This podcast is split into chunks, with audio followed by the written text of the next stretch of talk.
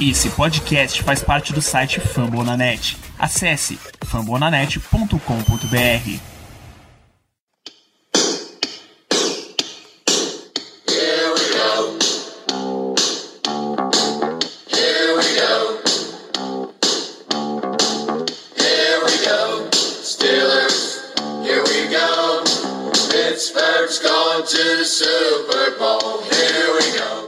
bem, pessoal, estamos começando mais um Black Yellow Brasil Podcast, esse episódio 154, seu podcast sobre o Pittsburgh Steelers para todo o Brasil, direto de fambonanet.com.br, do Spotify, Deezer, iTunes, ou da sua toalhinha amarela que está rodando freneticamente em expectativa para a temporada. Sou Danilo Batista, seu host em mais uma semana deste programa. E hoje, para a gente falar desse, em mais um confronto, essa nossa série especial de rivalidades, eu tenho a presença dele de volta ao melhor de todo o Brasil, Germano Coutinho. Muito boa noite, Germano. Bom dia, boa tarde, boa noite, Danilo, boa noite, Ricardo, boa noite às nossas convidadas, aos ouvintes. E estamos aqui juntos novamente para mais um episódio dessa, dessa série maravilhosa de rivalidades históricas. Então, vamos que vamos. Isso, e a, a chefia está presente aqui mais uma vez. Ricardo Rezende, seja bem-vindo de volta ao Black Yellow Brasil. Muito boa noite. Boa noite, Danilo. Boa noite a todos os integrantes da mesa. Boa noite, amigo ouvinte. Bom dia, boa tarde para você que está conectado conosco. Uma satisfação imensa estar de volta depois de dois programas ausentes. Estava me coçando para não participar. Queria muito estar envolvido nessa série tão especial que a gente está fazendo e felizmente aqui hoje para falar um pouco sobre essa rivalidade contra o Denver Broncos. Estão marcadas por bons momentos, momentos complicados, momentos divertidos e momentos tristes. Então, vamos lá, que o episódio tem tudo para ser bastante legal. É isso, e vocês que já estão acompanhando essa nossa série de episódios, vocês sabem que a gente traz torcedores do adversário em questão no programa, e para isso hoje temos duas torcedoras, por ordem alfabética, tá? ela que representa o Mile High Brasil, Ana Luísa Figueiredo, seja bem-vinda ao Black Yellow Brasil. Valeu, Danilo. Olá, pessoal. Vamos lá falar sobre essa rivalidade aí é, na AFC. Isso aí. Isso, e pelo lado de Broncos Brasil, Luísa Lara, seja bem-vinda ao Black Yellow Brasil.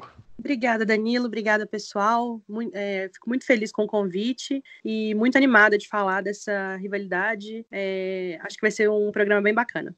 Muito bem, o Denver Broncos é uma franquia que data do, dos anos 70, acho que a primeira temporada é de 1970, inclusive, 70, 69. Então, os confrontos de lá para cá, evidentemente, só vêm desde os anos 70.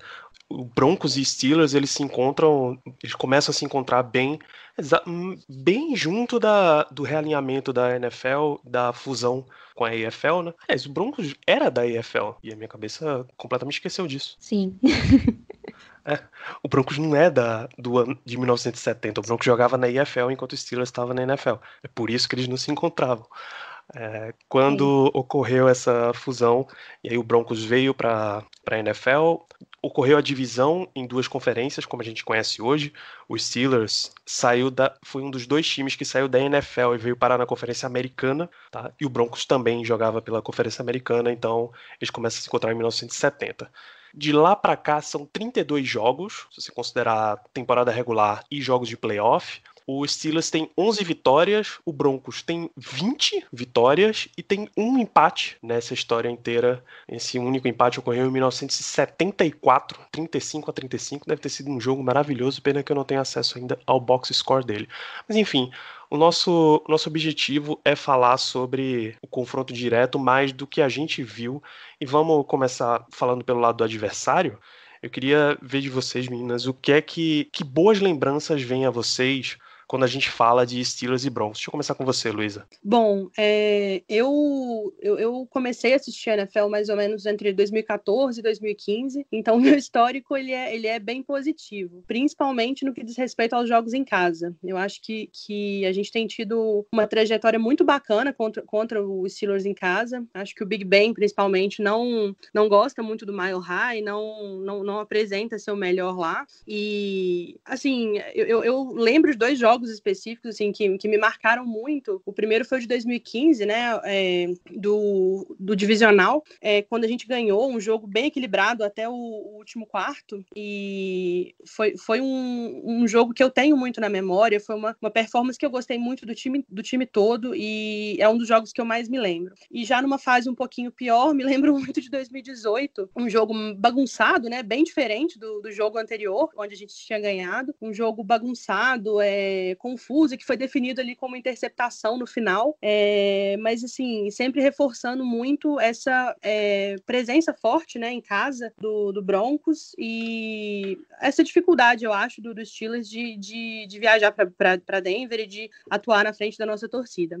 E você, Ana, como é que, como é que vem a, a memória quando você fala em Steelers contra Broncos? Olha, eu te, devo dizer que eu e a Luísa, a gente tem isso em comum. A gente começou a torcer mais ou menos na mesma época, então os confrontos são mais recentes. Acho que, é, fora esse último aí, da interceptação do Shelby Harris, que é, é o mais recente, de 2018, tem aquele jogo é, da dos playoffs de 2015 e 2016, né? É, em janeiro de 2016, que foi bem marcante, porque a gente avançou para ganhar o Super Bowl. E por mais que eu não tenha assistido esse jogo, eu não poderia deixar de falar do. Não assisti ao vivo, porque eu já vi algumas vezes ele é, e no Game Pass e tudo mais, é aquele famoso jogo do, do Tebow, né? O, o jogo do. Primeiro jogo de prorrogação de, definido com a nova regra na época, em que o,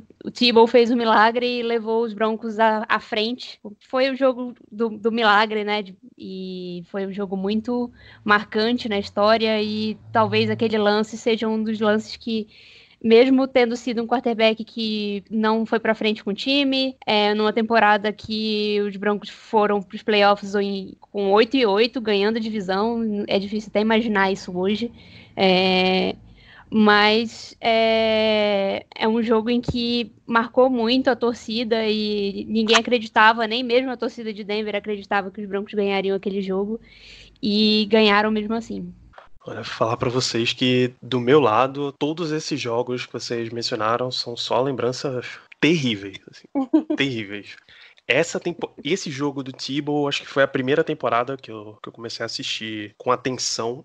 E, pô, o final do, o final do jogo, eu tava em pé na sala, e, porra, Tá vendo como é que você faz? Assim que você mostra que tem um quarterback. Pô, conseguimos empatar, agora a gente vai. E aí, primeiro lance da prorrogação, primeiro lance. comecinho da primeira, dá uma dá uma tragédia daquela e volta a língua para chicotear. Isso é.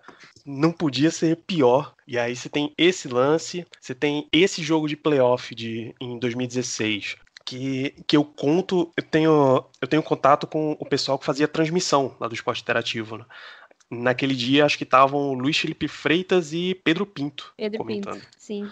Então, eu sempre digo para eles que eu adorava assistir com eles transmitindo, mas esse jogo específico foi a primeira vez que eu desliguei a TV enquanto eles estavam fazendo porque enquanto o Steelers ainda estava numa campanha com plena, plena possibilidade de, de, virar o jogo e vencer, eles já estavam discutindo, entrando no embalo da transmissão americana, certamente, como é que ia ser o confronto entre é, Tom Brady e Peyton Manning na semana seguinte. Ô, oh, porra, o jogo ainda tá acontecendo. Por que, que vocês já estão falando do jogo da semana que vem? Dá um crédito, né? Porra, dá uma moralzinha. Ainda dá.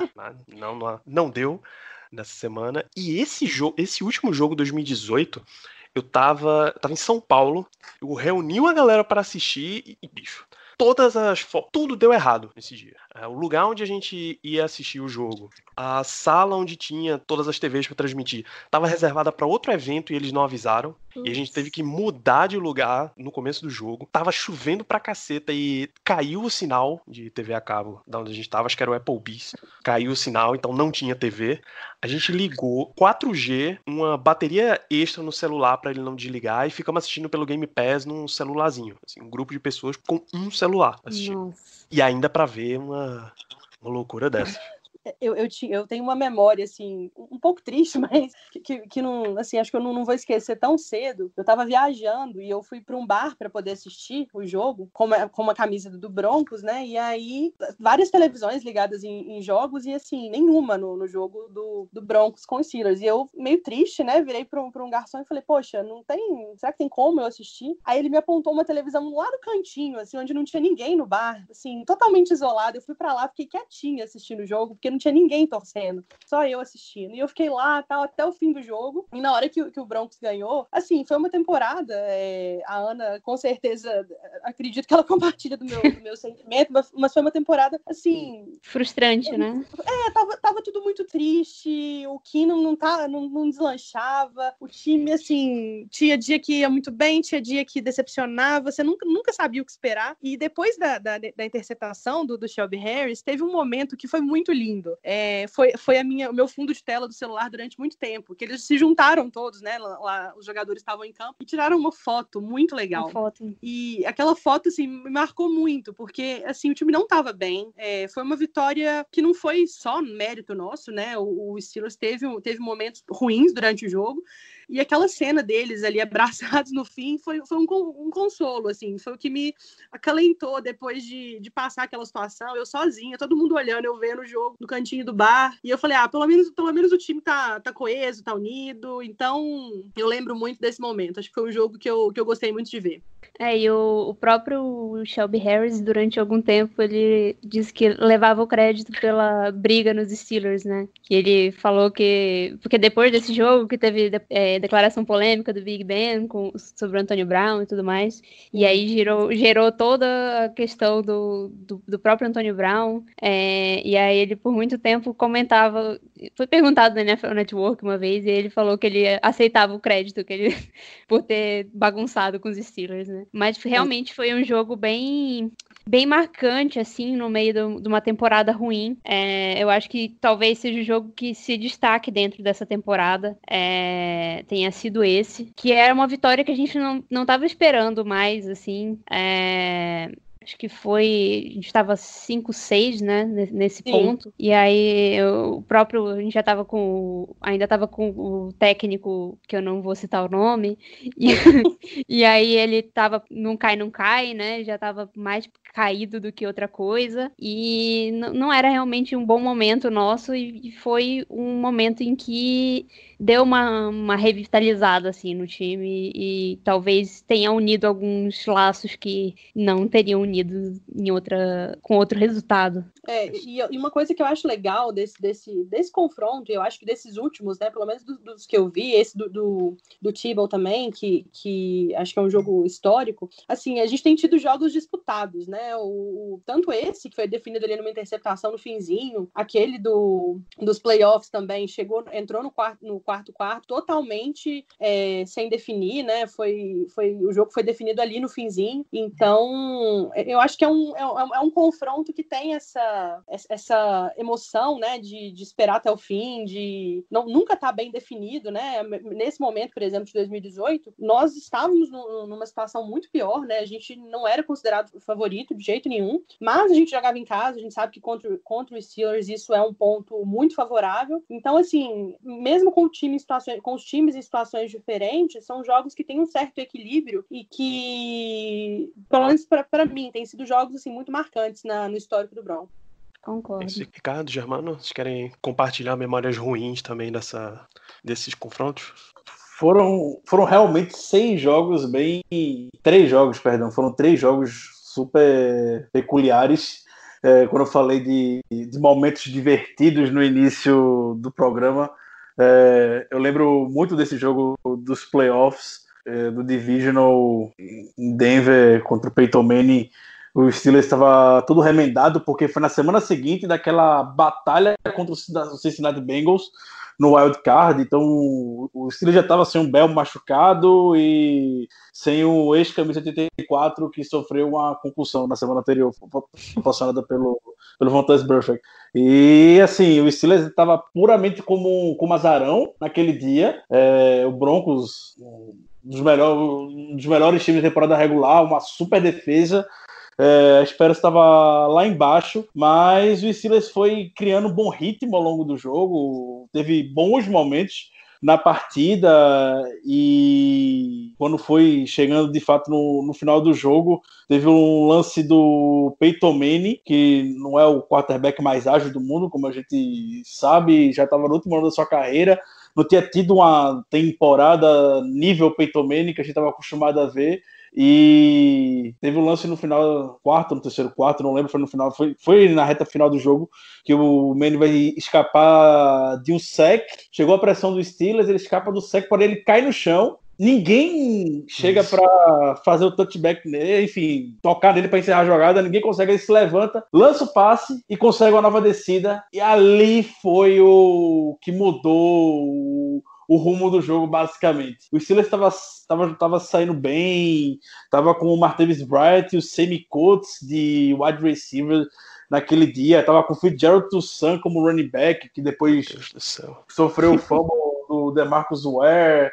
É, enfim, mas esse lance do Peyton Manning caindo, ninguém conseguindo fazer o contato para acabar a jogada, ele se levantando e convertendo a primeira descida, foi a pá de cal. Eu, eu, eu, nunca esqueço desse momento. Inclusive o Germano está aqui conosco. Estava aqui na minha casa vendo esse jogo do meu lado e ele é uma testemunha de como eu estava sentindo o cheiro da merda de longe nesse dia. Quando isso aconteceu, tava muito bom para ser verdade e a gente de fato perdeu o jogo o Steelers jogou, jogou bem. Até hoje esse jogo tá assim, quando a gente fala de grandes jogos do Mike Tony como técnico dos Steelers, é um dos jogos que sempre devem ser citados, porque o Steelers realmente estava muito remendado. Como eu disse, estava sem o Bell, sem o ex-camisa 34 e o Big Ben, ele se machucou no final dessa, desse jogo contra o Bengals.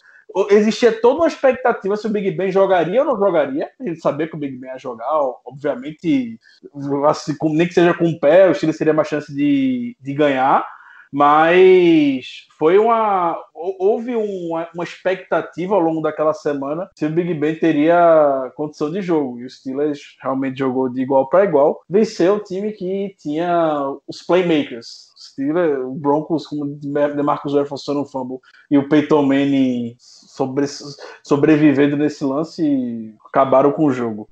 Eu não fico Rapaz, muito eu... triste com essa partida, porque Primeiro, é a memória boa que eu tenho. Como o Ricardo falou, a gente viu o jogo junto, eu, ele, o Caio e também um, um, colega dele, torcedor do Buccaneers, acho que um dos únicos torcedores do Buccaneers no Brasil. É, nós vimos o jogo juntos lá na casa dele. E, assim, é, a gente chegou para esse jogo, é, com, nós chegamos como franco-atiradores. A, a, realidade era essa. A gente já tinha, como o Ricardo falou, ganho uma verdadeira, uma verdadeira batalha contra o Cincinnati Bengals, onde a gente é, a gente já não estava com o Bell, a gente perdeu o AB no jogo contra os Broncos, a gente chegou até mesmo sem o D'Angelo Williams.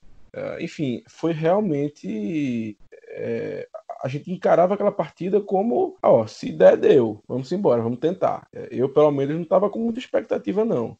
Eu lembro até de um lance curioso que o Semi Coates, ele era rookie naquela, naquela temporada, e a gente estava vindo de uma sequência muito boa de, de escolhas no draft de wide receivers, né? Então a gente estava botando um pouco de expectativa nele, esperando alguma coisa, já que ele seria o wide receiver número 2 daquela, daquela equipe naquele jogo. E assim, é como eu falei, eu não fico muito triste com essa, com essa partida, porque realmente a gente foi de franco atirador. Nosso time estava muito desfocado, principalmente em posições de playmaker. Você perdeu o, o Bell o D'Angelo Williams, que era um ótimo reserva, e principalmente perder o Antônio Brown, não é fácil para qualquer time. Então, eu realmente não tenho memória ruim desse jogo, não, sendo muito sincero. Ainda mais porque, mesmo que a gente tivesse passado do, dos Broncos, a gente ia levar uma verdadeira trauletada do, dos Patriots. Então, eu fico até feliz que a gente tenha perdido, que os Broncos tenham passado, porque aí eles conseguiram ganhar, graças a Deus, e evitaram mais um Super Bowl para Tom Brady e companhia. É, mas só dando ênfase em uma questão desse jogo, é, realmente, como o Ricardo falou, foi um, foi um grandioso, um grandíssimo, na verdade, jogo do Mike Tomlin, porque, é como eu falei, a gente estava muito desfalcado. E a equipe jogou de igual para igual, jogou realmente de igual para igual. A diferença foi aquele infeliz fumble do, do Fitzgerald Toussaint, que realmente fez mudar o jogo. Mas até aquele momento, no, no começo do quarto quarto, o jogo tava 13 a 12, se eu não me engano, pra gente. Então, assim, a gente tava até na frente do placar. Então, fica aí essa menção é que o time realmente jogou muito bem naquele jogo diante das dificuldades. E sobre, e rapidamente, sobre 2018, é o famoso jogo da, da demissão por justa causa do Xavier Greenbow, aquele maldito. Muito puto jogo. lembrança, agora. Meu Deus, é verdade, bicho. Eu não lembrava, que ótima lembrança.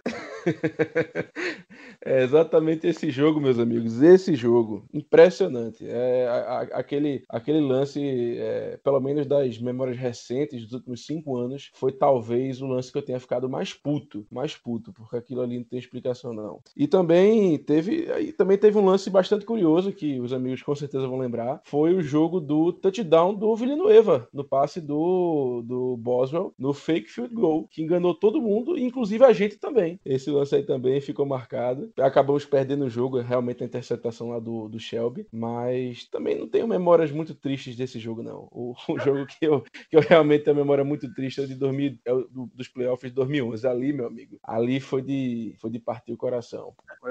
Essa do Greenbow foi. Meu Deus do céu, foi. A gente já não gostava muito dele. É aquele momento de agora eu se consagro para o cara basicamente na endzone. Não sei o que que ele queria fazer buscando contato. Sofrendo fumble pra gente perder a posse de bola. É inacreditável, inacreditável mesmo. Ah, enfim, Muitas carreiras já foram destruídas nesse confronto, rapaz.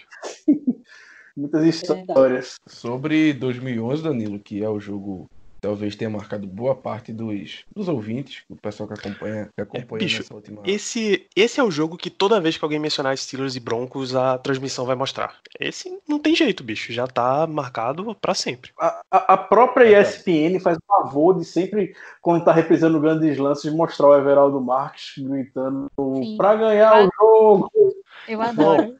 Essa narração tá na abertura do Fumble na net, bicho. Eu faço questão de esquecer qual jogo é toda vez. E aquele jogo, uma coisa que também ficou muito marcante, marcada na verdade, foi a surra que o Ike Taylor levou do Demarius Thomas. Foi um negócio impressionante. O Ike Taylor, para os ouvintes que talvez não, não tenham pego muito é, ele nos Steelers, a- o auge dele, ele era um ótimo cornerback. Era um cara que só não era é, falado entre os, entre os melhores cornerbacks da liga, pelo menos um, um top 10, porque ele tinha mãos de pedra. Ele realmente tinha mãos de pedra. A interceptação do Ike Taylor era uma coisa raríssima, mas ele realmente era um ótimo cornerback.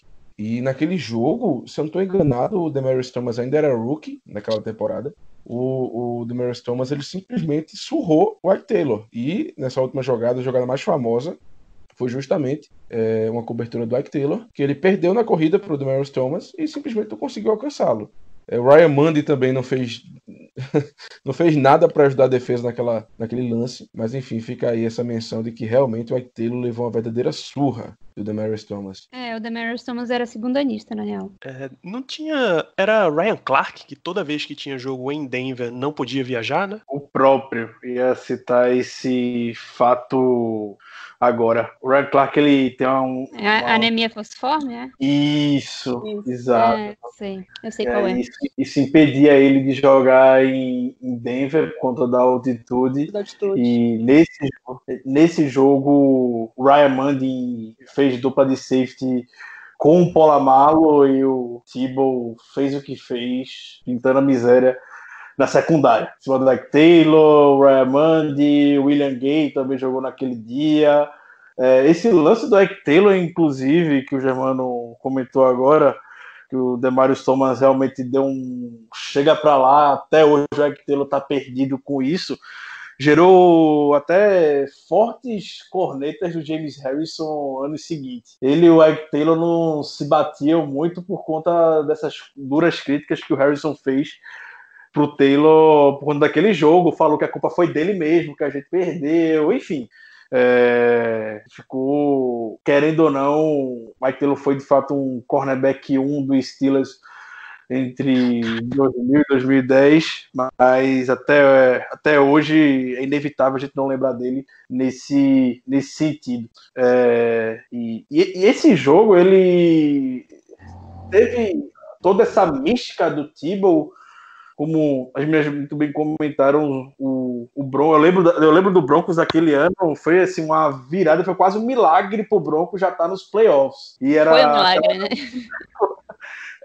era aquela tibomania, todo mundo se ajoelhando, é, o Tibo sempre muito religioso, enfim, é uma He is a febre. player. He is a baller.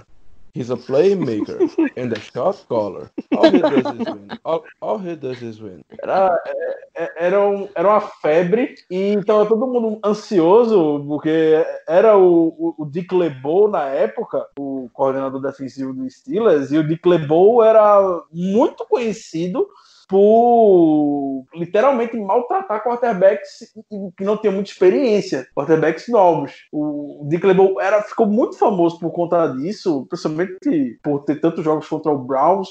O Browns constantemente apostava em quarterback. Então, criou-se essa mística e realmente o, o, o Dick LeBeau contra quarterbacks novos era assim, uma certeza que não ia render. E aquele dia o Titi lançou para mais de 300 jardas. Foi assim que até hoje a defesa do Steelers que vinha de, de um Super Bowl, perdeu para o Packers, então era o atual campeão da conferência americana. A defesa basicamente era a mesma, a defesa tinha toda a sua base, por mais que já fosse mais experiente para a cidade avançada. A defesa titular, podemos dizer, era estava mantida e o Tibo foi lá e lançou para mais de 300 jardas naquele dia.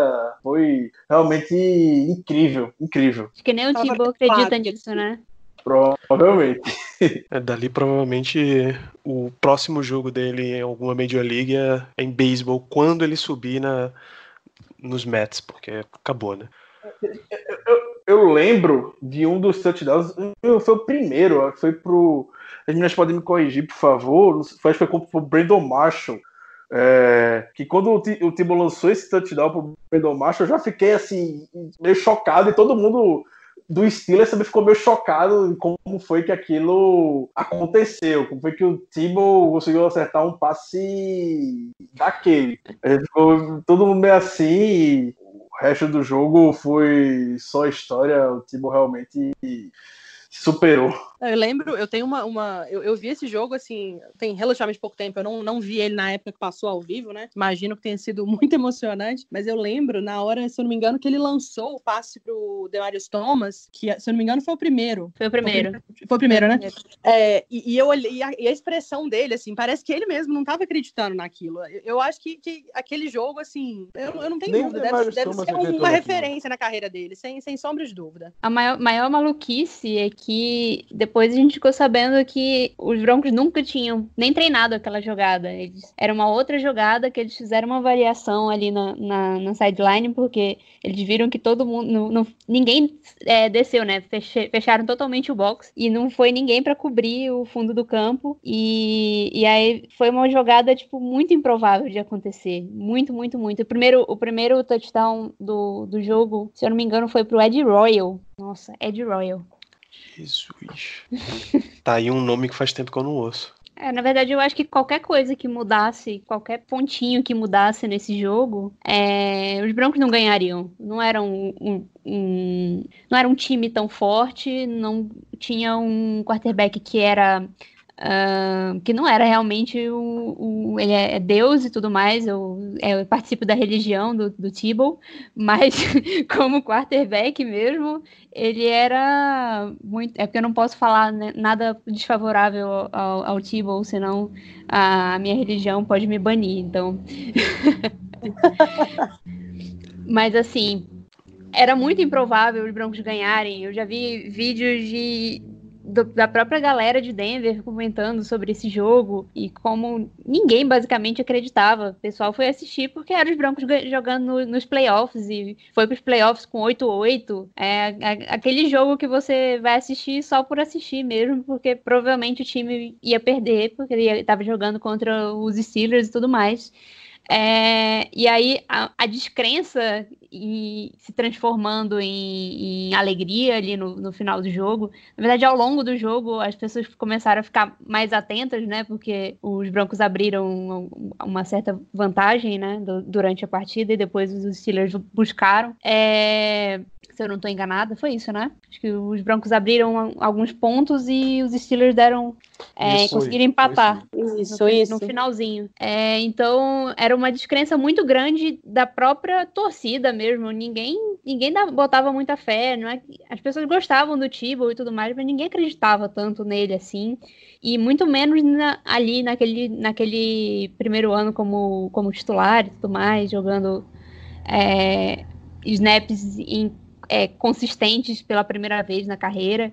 Então, acho que foi um jogo que marcou muito a torcida por causa disso e por causa é, realmente da improbabilidade e também pelo Tebow já ter tido outros jogos em que ele conseguiu fazer um milagre no final. Tem alguns jogos durante a temporada é, regular que os Broncos estavam perdendo de muito e aí ele foi lá e o time buscou e, e por mais que ele não fosse um, um- um jogador é, de nível de NFL, ele era um líder de nível de NFL, então ele tinha essa característica de fazer o time estar ao redor dele e, e aí acabou que o- o- a defesa dos Steelers mordeu o play action e é, montou uma das jogadas mais é, mais icônicas da história dos Broncos, mesmo sendo o, o, o Tim Tebow passando a bola, é, não tem como dizer, não tem como não colocar entre as principais jogadas da história ali, não no nível do, do helicóptero, né, mas, mas ali perto. E eu acho que pra gente, assim, é, pra, pra torcida do Broncos, é, foi um, um- um- A gente foi do céu ao inferno muito rápido, porque foi um jogo maravilhoso contra os Steelers e um jogo na sequência horroroso. Horroroso. Sim. Contra, Eu, contra eu nunca nem vi esse jogo porque eu não sou obrigada. Eu assisti os dois, só que me, me indicaram assistir na ordem inversa.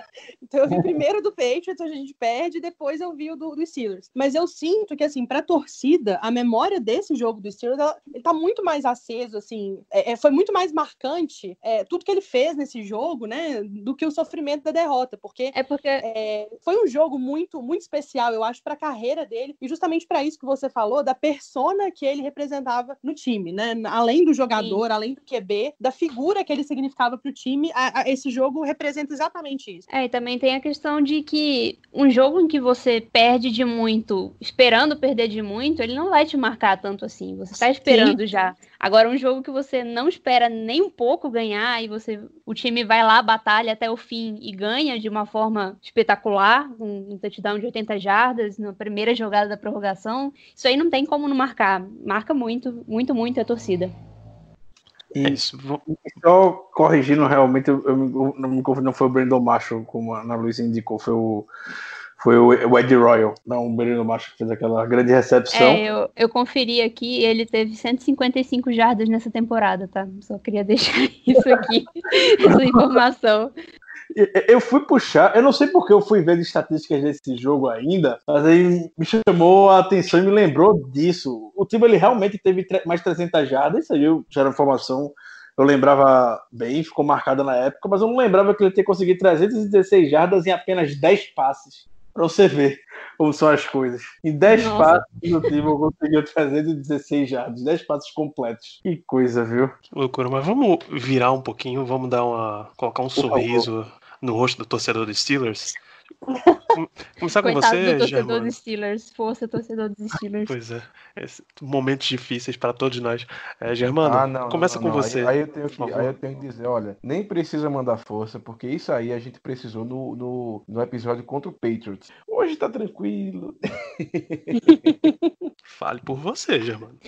Tá tranquilo, não. Mas por favor, traga, uma, traga memórias positivas pra gente. Bom, é, eu destaco dois jogos então. Primeiro, o, a, a final da conferência de 2005, tá? Ele é um jogo muito esquecido, é um jogo pouco lembrado, na verdade, acho que é uma melhor definição, porque daquela temporada, daquela, daqueles playoffs, todos lembram do jogo contra o Colts. O famoso jogo que a gente comentou no- nos episódios passados, famoso jogo do fumble do Beres, do tackle é, salvador do Big Ben, é, do, do erro do field goal lá do Vanderjack, enfim.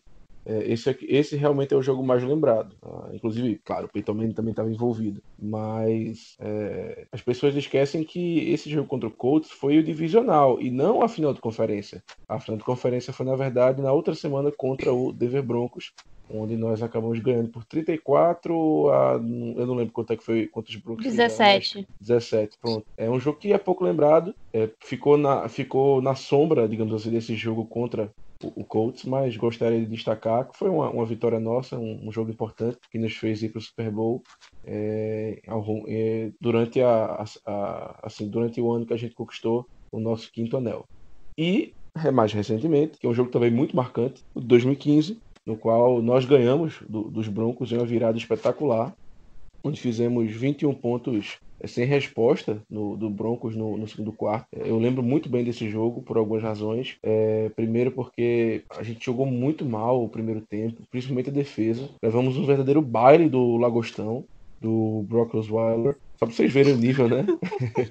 Pois é. realmente, e realmente, assim, é, foi, foi absurdo demais. Eu lembro que no último touchdown do, do Broncos, no primeiro tempo, eu acho que foi do Demarius Thomas, um- simplesmente um passe rápido para ele na lateral, ele dá um stiff arm, assim, estrondoso no, no DB, e cai no chão e ele entra pro, pro, pro touchdown. Ali, basicamente, eu olhei pra TV e falei, meu Deus do céu, o jogo acabou, não é possível. Só, só um, um parênteses para apontar quem era o DB. Antoine Blake. Pronto, pode continuar. Hum, hum, hum, Ótima claro. memória. Ótima memória. Tinha que ser. Tinha que ser. Tinha que ser. É, enfim, mas no segundo tempo, graças a Deus pra gente, né? Nós conseguimos a, a virada. Mas eu só queria destacar mais uma coisa do jogo, que foi a aula. A verdadeira aula que o Anthony Brown deu em cima do Chris Harris Jr., que era um dos melhores cornerbacks do NFL. Não, não, não cedia um passe para touchdown desde 2013. E o Brown simplesmente terminou o jogo com 189 jardas e dois touchdowns. Eu lembro que eu estava até num grupo, é, um grupo que eu tenho no, no WhatsApp, tem alguns amigos que acompanham a NFL, do, do glorioso Orkut. E na época é, estavam comentando sobre quem seria o melhor receiver da NFL. E depois desse jogo, todos pararam e, e realmente disseram: não, o Antonio Brown é o melhor, não tem, não tem o que fazer. Ele realmente é muito monstro. Enfim, é um jogo que eu tenho na memória, é uma memória muito boa. E fica aí essa, essa menção para esses dois jogos.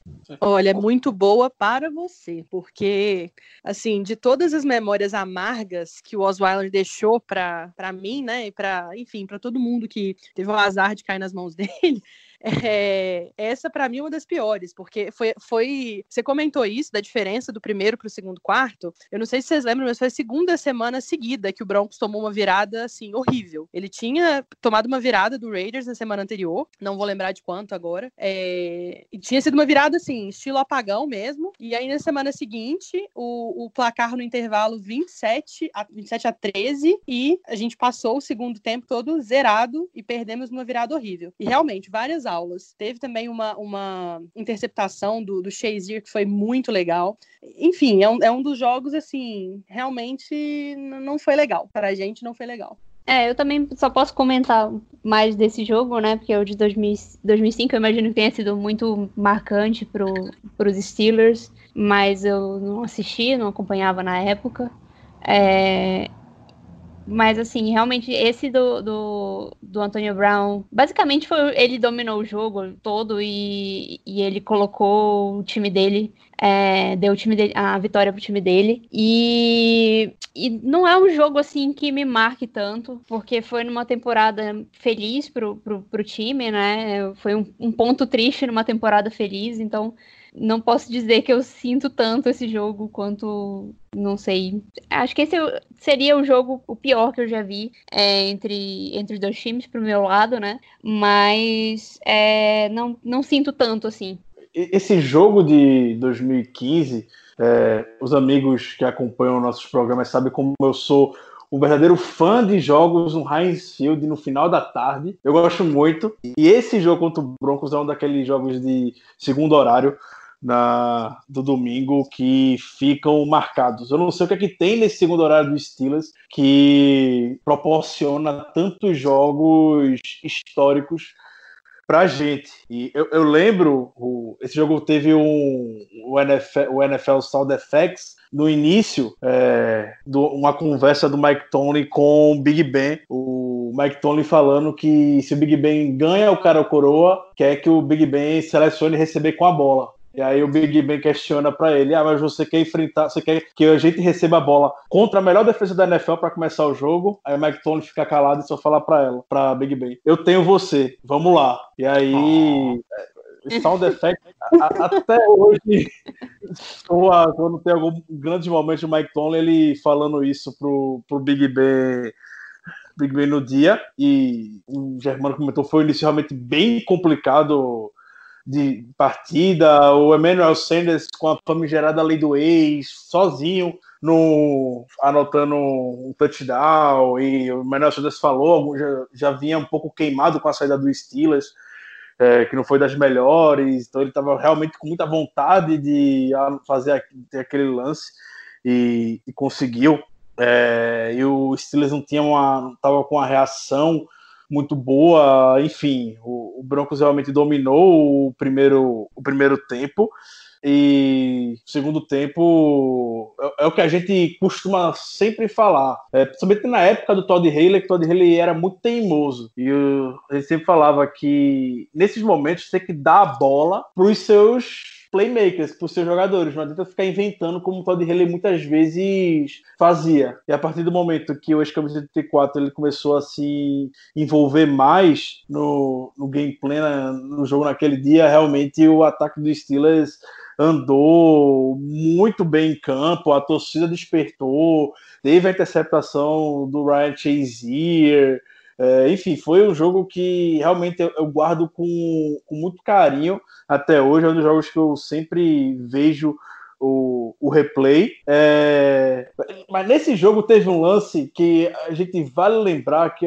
muita gente não lembra, é, que foi o do Chamarco Thomas. Você, o, hum, toperinha. Os, toperinha. Os amigos vão saber o, o, o Toperinha que Chamar até Thomas hoje... jogou, jogou nos Broncos, hein? Olha aí, oh, as coincidências. O Toperinha. Meus pêsames. teve teve um, um, um, lance, um retorno de punt do Broncos que o Chamarco Thomas, por alguma razão, tocou na bola. E não era para ele ter tocado na bola. Quando ele tocou a bola, a bola ficou livre. Não lembro, não lembro exatamente como é que foi, mas ele fez alguma besteira. A bola tocou nele, ele fez alguma coisa, ou ele não fez o teco. Não lembro agora muito bem, mas a bola tava, não, foi o seguinte, a bola tava rolando dentro de campo e aí ela ia, ela ia parar dentro de campo, ela não ia sair. Aí o Marco Thomas simplesmente chegou do lado da bola, tocou nela e saiu. levantou e ficou olhando pro nada, pro nada, exatamente. Foi isso que aconteceu. E aí o jogador do Broncos muito inteligentemente pegou a bola e saiu correndo para anotar o touchdown. O hum. problema, esse lance não foi validado porque os jogadores do Broncos, assim, muito naturalmente, foram entrando em campo, porque pensou que o Lance já tinha morrido. Então o ataque do Broncos já foi entrando. É. E aí acabou anulando. Eu lembro disso. O que seria foi um provável touchdown. E foi, teve isso mesmo. Podia ter sido.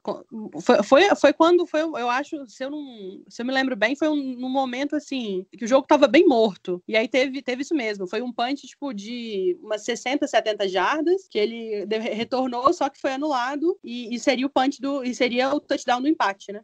É, o jogo, o jogo ficaria bem. Muito, muito, muito equilibrado, o jogo tava bem pegado realmente.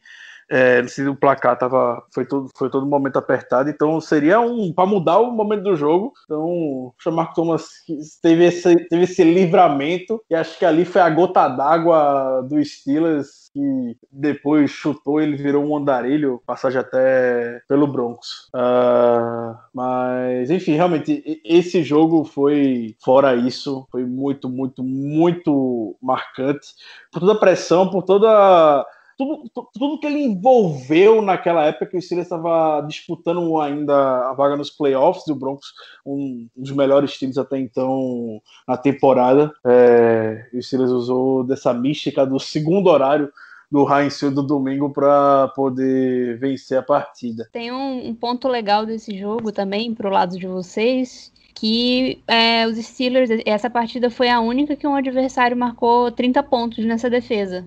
É, nenhum outro adversário conseguiu chegar aos 30. Teve um 29 aqui, mas fora isso, foi tudo abaixo. E foi realmente um jogo em que é, o, o Antônio Brown colocou embaixo do braço e, e venceu para os Steelers e conseguiu a, a virada e tudo mais. É, imagino que tenha sido muito, muito bacana de assistir mesmo do outro lado. Só E hoje lembrar desse joga- dessa, dessa figura é que não, não é mais muito positivo. O ex-camisa É, 84. realmente. Ex-camisa 84, vamos lá. E fazendo uma ponte para 2005, com esse jogo, é, há uma conexão entre essas, esse- entre essas duas partidas. É, como a gente comentou, o Steelers realmente estava perdendo feio no intervalo, estava jogando mal. E na época, o Joey Porter, ele era treinador de outside linebackers. O Joey Porter, ele jogou, era, jogou no Steelers em 2005. Ele estava na defesa do Steelers em 2005. E o pessoal, há relatos, ao longo depois da semana é, desse jogo de 2015, que o Porter ele deu um discurso que inflamou o time. E em 2005, depois do jogo dessa vitória contra o Colts, antes da final de conferência, o Porter também deu um discurso que inflamou o time. É, o, o ele é de Colorado e na, na sua adolescência ele foi baleado lá, enfim, tem, tem um, parte da sua origem é marcada por isso. E aí tem vídeo na internet depois desse jogo contra o Colts em 2005 do Porter gritando aquele tradicional "They shot me in Denver, they shot me in Denver" para todo para instigar todo mundo que tem que vencer o jogo que é uma vingança, seria uma vingança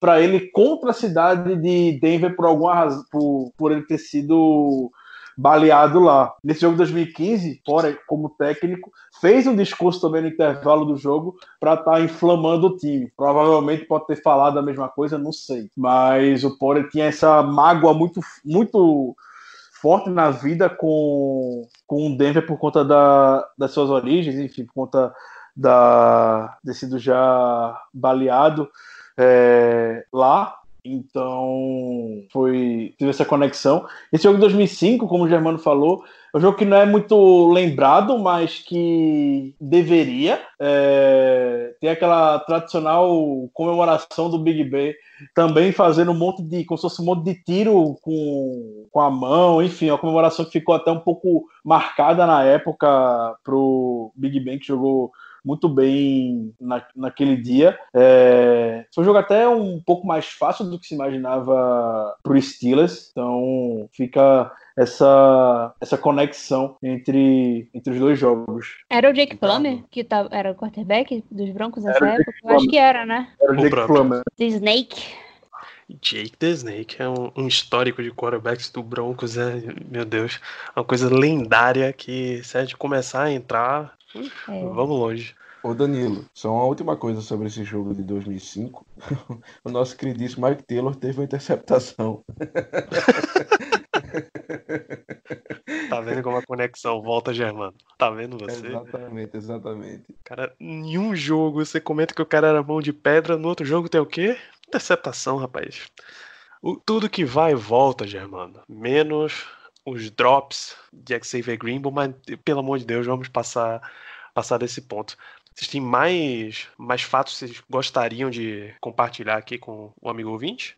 Não, acho que acho que de- desse histórico, acho que a gente passou aí os momentos né, bem marcantes que a gente tem. É, acho que são confrontos bem, bem interessantes, disputados. é, e tô animada para ver aí o que, que vai acontecer na semana 2, né? Se a gente realmente tiver semana 2 quando a gente tá esperando, quando a gente tá esperando, né? Mas acho que vai ser um, vai ser um- mais um jogo interessante. Só é uma pena que não vai ser em casa. Sim, é, eu também não tenho mais nada a adicionar, não. Foi bem interessante é, relembrar esses- essas partidas históricas e tudo mais. É, até alguns jogos que talvez eu, eu assista esse jogo de 2005. Vou, vou pensar no assunto. É, mas é, eu realmente não tenho mais muito o que falar. É, eu acho que é isso mesmo e esperar que, que a gente tenha um confronto na semana 2 que seja legal e que, apesar de não, provavelmente, não sei como vai ser a questão de torcida e tudo mais, é, é um jogo fora de casa pro, pro lado de Denver, né? Então, é, eu prevejo um confronto bem, bem complicado, é, mas vamos tentar, né? Eu tenho uma, uma curiosidade de, dos Steelers, isso aí não envolvendo jogo, envolvendo história mesmo, Steelers e Broncos. É, o ídolo do Big Ben é o John Elway. O ídolo de infância do Big Ben. O Big Ben sempre gostou muito do estilo do John Elway. O Big Ben usa a camisa 7 por conta do John Elway. Isso aí ele sempre, sempre comentou. Então fica curiosidade aos amigos ouvintes que não sabiam dessa história. É, ainda que, ainda que John Elway não seja um dos um dos membros da famigerada lista de, de quarterbacks saídos do oeste da Pensilvânia, né? Que essa, essa é absurda. Enfim, o que recentemente o que, o que conecta essas duas franquias, acho que o, o Emmanuel Sanders é uma figura marcante entre, tanto para Steelers quanto para Broncos. Sim. O, o Sanders é- foi um, um membro importante da renovação do ataque dos Steelers, saindo daquela geração do Heinz Ward e do Santonio Holmes para entrar nessa geração recente que estava marcada até agora pelo pelo senhor 84 e E Tem o-. O Mike Munchak, que foi a polêmica do Mike Munchak. Eu nunca vi um técnico saindo de Pittsburgh ser tão sentido para ir para Denver, para ficar com a família. Tem o Mike Sim, Munchak. eu, eu fico muito feliz que a, a filha dele queira morar em Denver para ele poder ficar perto dela e, e foi muito bacana. Eu, eu tinha algum gostava bastante do nome dele, até para head coach que ele entrevistou para head, head coach, né? Mas aí acabar com um outro head coach mais ele foi, foi muito muito bacana para Denver. Tem o, o é um, um nome menor, né? Mas tem o, o retornador dos Broncos, que é o Deontay Spencer, que Uhum. passou a, a pré-temporada com, com os Steelers, né? Saudades, inclusive. O Mike Tony se arrependeu de ter dispensado ele no, na primeira semana. Na verdade, logo depois, né? Que os depósitos na época indicavam que Mike Tony ia trazer ele de volta em algum momento, mas aí o Broncos acabou pegando o jogador na- no período de waivers e de outra espécie seria com certeza um jogador muito útil no retorno do special team do Steelers na temporada passada. Boa lembrança. Maria. Um time que não tem ataque, você tem um um retornador que melhora a tua posição de campo, porra. Sim, é, é- com, a, com a chegada do, do Deontay Spencer, na verdade, para Denver é um pouco mar- mais marcante que talvez para outros times, porque tinha muito tempo que Denver, a, a Lu vai sab- saber falar bem, é, tem muito tempo que Denver estava buscando uma solução para essa posição. Tiveram nomes horríveis. É, o Isaiah McKenzie, que está nos, nos Bills hoje, é, teve seis fumbles numa temporada é, em retorno de punch. E aí você vem de, de muito tempo que os Broncos não tinham um retornador, e aí você colo- coloca o Deontay Spencer ali no, para receber punch, kickoff, e ele retorna sempre um pouco além do, do touchback, e, e ele ainda não quebrou nenhuma para TD, mas toda vez parece que ele vai conseguir. É, realmente foi, foi uma, é uma posição, né? é, não tem sido um ponto de muita felicidade aí pra gente, mas é, eu acho que realmente foi uma, uma- um achado, né? Foi uma, uma escolha muito bem sucedida do time e eu, eu acredito que, que, que de tudo que a gente teve aí nos últimos anos, ele sem dúvida é, é- é o melhor, né? Eu acho que a gente não teve nem, nem de perto alguém tão com tanta que, que possa entregar tanto quanto ele. Então É muito é consistente, boa- né? Muito consistente. Eu acho que os dois, né? Os dois que vocês citaram, tanto, tanto o Spencer quanto o, o Sanders, né? Os, os dois têm, têm, tiveram uma carreira muito, muito boa, uma passagem muito boa pelo time. O Sanders, de- é, inclusive, nos, nos confrontos de, de Broncos e Steelers, ap- apareceu muito bem. Tem alguns TDs aí é, históricos na, em- nos confrontos, então acho que são dois nomes que fizeram bem aí para os dois times. E teve também aquela troca do, em 2019, né? Eu tô, tô até pensando a alguns famosa, anos. a famosa troca do Devin Bush, exato. Sim, teve- esse também é um ponto que, na época, assim que acabou o primeiro dia do draft, a torcida dos Broncos ficou muito chateada com, com a troca, porque ninguém esperava que os Broncos iam pegar um end, a gente acabou pegando o Noah Fant na, na pick 20, mas acho que assim que acabou a segunda rodada, o torcedor dos Broncos ficou mais, mais calmo, porque aí usou a pick, voltou para pegar o Drew Locke, então meio que o, o Devin Bush se transformou em Noah Fant e quase o Drew né, porque rolou uma- um trade-up ainda, mas é outro ponto que deve unir os times por muito tempo, algo que sempre vai ter uma comparação, né? O que que gerou para cada lado. E a- a- ainda tem teve é, uma escolha esse ano que foi baseada nessa troca, né? Na escolha de terceira rodada. Eu não sei qual dos três jogadores que a gente pegou, três jogadores em terceira rodada esse ano, eu não sei exatamente qual foi.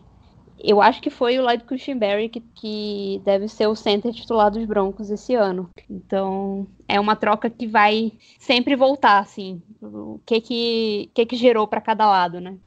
Foi ele sim, só pra confirmar. Foi ele sim. Boa. Perfeito. E nessa, nessa temporada tem um jogador que acabou de sair dos Steelers. E eu, claro, eu esqueci o nome. O nosso, que era Tyrande 2 de ano passado, que a gente Ah, pegou de Seattle. Nick Vanette. Vanette. Nick Vance, perfeito. É, contrato ficou só por um ano aqui, expirou o contrato, o Steelers não renovou, até porque alguém, alguém ia acabar não renovando e ele foi para Denver. Então é isso, gente. Acho que podemos fechar esse programa por aqui. Vou agradecer bastante a presença de vocês, Ana, Luísa. Pedir para vocês deixarem suas considerações finais e deixar o recado aonde as pessoas encontram você. Novamente vamos para a ordem alfabética. Ana Luísa Figueiredo, muito obrigado pela sua presença. Valeu, muito obrigada a vocês pelo convite, por, pelo espaço para falar sobre o Denver Broncos, foi muito bacana, gostei muito da conversa. E vocês podem me encontrar no, no arroba Brasil, em primeiro lugar, e tanto no Twitter quanto no Instagram, e também na minha rede social particular, Ana Luísa F7. É isso aí, muito, muito obrigado, foi legal, legal demais. Muito bem, Luísa Lara, muito obrigado também pela sua presença no Black Yellow Brasil, onde as pessoas encontram você pela internet. Bom, gente, obrigada também. É muito legal participar. É, agradeço em nome de todo mundo lá do, do Broncos Brasil. Vocês podem me, me, me encontrar é, na página, né? Broncos Underline BR, a página do, do Broncos Brasil. E o meu pessoal é Lu, L-U-H, underline Lara, 14. É o meu Twitter pessoal. É, e agradeço muito o convite, acho que é uma iniciativa muito bacana revisitar esses co- confrontos tão, tão históricos aí para os dois times. É isso, muito obrigado. Germano Coutinho, suas considerações finais? Bom, primeiro agradecer as convidadas, agradecer a participação, claro. É, e quanto às minhas considerações finais, eu vou é, deixar a menção de que, caso tenha temporada, até porque a gente não sabe o que é que vai acontecer, mas enfim, mas caso tenha, no, no nosso confronto talvez ele seja bem interessante, porque a gente vai ter um ataque muito jovem dos Broncos, comandado pelo Drew Locke, pelo Cortland Sutton, pelo Jerry Judy, a escolha de, de primeiro round desse ano é, contra uma defesa e principalmente uma secundária muito boa. Nós temos o, o Minka Fitzpatrick, o Steven Nelson, enfim, temos o, o, o Joe Hayden, temos o Mike Hilton, enfim, uma secundária que realmente foi muito boa, foi muito bem nessa última temporada. Então fica essa menção aí para que se existir temporada, nós teremos um baita de um confronto. Com certeza. Ricardo Rezende, suas considerações finais para o episódio de hoje. Despeça-se da nossa audiência. uma satisfação o episódio hoje. Como sempre, muito legal estar recuperando esses momentos um, contra nossos adversários dentro da AFC, ainda mais o Broncos, que tem tantas histórias nos últimos anos para a gente poder estar compartilhando. Obrigado muito às nossas convidadas pela, pela participação. Foi, foi muito, muito, muito legal recebê-las na nossa casa. Portas estão sempre abertas para sempre que quiserem, enfim, dar sua, dar sua contribuição conosco, estamos aqui. É, considerações finais é o convite para seguir nos acompanhando nas nossas redes sociais. No Twitter, principalmente, a gente está fazendo umas threads bem legais nas últimas, nas últimas semanas. Então, a gente recuperou um pouco para vocês sobre os jogadores que foram mais bem pagos na história dos Steelers na última semana. Foi um trabalho de pesquisa bem legal. Também algumas curiosidades sobre a cidade de, de Pittsburgh. Então, a gente recuperou alguns cenários de participação do, da cidade de Pittsburgh em videogames. E no dia do rock a gente também comentou sobre grandes shows que tiveram no Heinz Field e no Three Rivers Stadium. Então, a gente está procurando alimentar essa off-season que está mais parada do que nos anos anteriores, com algumas dessas curiosidades, e contamos sempre com o retorno de vocês, ouvintes, saber como é que a gente pode animar e movimentar ainda mais a off-season. E é isso. Um grande abraço para todos e até a próxima. Isso, é, recentemente, na verdade, hoje a gente está gravando no dia 21, no dia 19, agora completou um ano que eu tive em Pittsburgh. Então, relembrar é só o que está acontecendo aqui nesse perfil. Mas enfim, vamos fechar esse programa. Lembrar vocês, como o Ricardo disse, acompanhar as redes sociais, o Twitter, o Instagram, o Telegram, o BlackYellowBR, famonanet.com.br barra Black Yellow Brasil. Você encontra nosso podcast, produção de texto que a gente está por lá.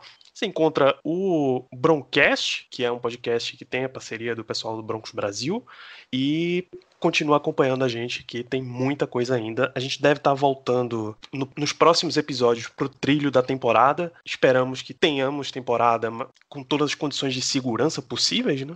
Eu acho que não vai ter muito, não vai ter muito o que fazer, né? Vai empurrar de qualquer jeito. Enfim, a gente discute se vai ter ou não temporada em próximos episódios. Um grande abraço a todos vocês e até a próxima.